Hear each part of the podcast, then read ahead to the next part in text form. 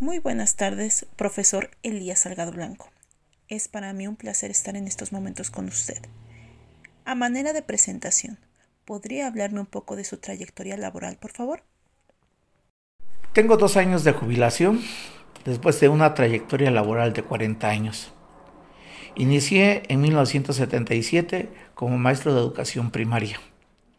A partir de 1983 fui maestro de educación secundaria en el área de matemáticas. Subdirector de educación secundaria desde 1992 a 1996 y director de educación secundaria de 1996 a 2017, cumpliendo 40 años de servicio. Muchas gracias, profesor. Desde su perspectiva, ¿qué hacen los buenos profesores en una escuela? Para que un docente tenga un desempeño sobresaliente, desde mi punto de vista debe de cumplir ciertas características. En el aspecto profesional, tener una formación acorde a sus funciones asignadas. Tener el compromiso de capacitarse permanentemente. En el desempeño laboral,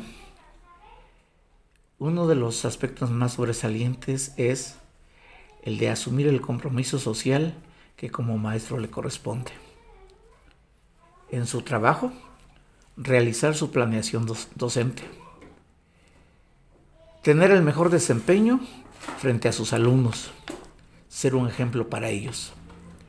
Obtener el mejor resultado en las actividades extraescolares encomendadas.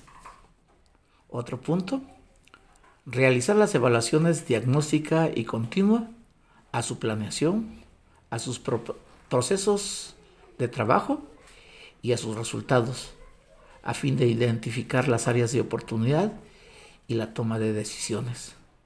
Y por último, a mi modo de, de ver el desempeño, conocer la legislación vigente del ramo educativo. Muchas gracias, profesor Elías Salgado Blanco, por el tiempo destinado a esta entrevista.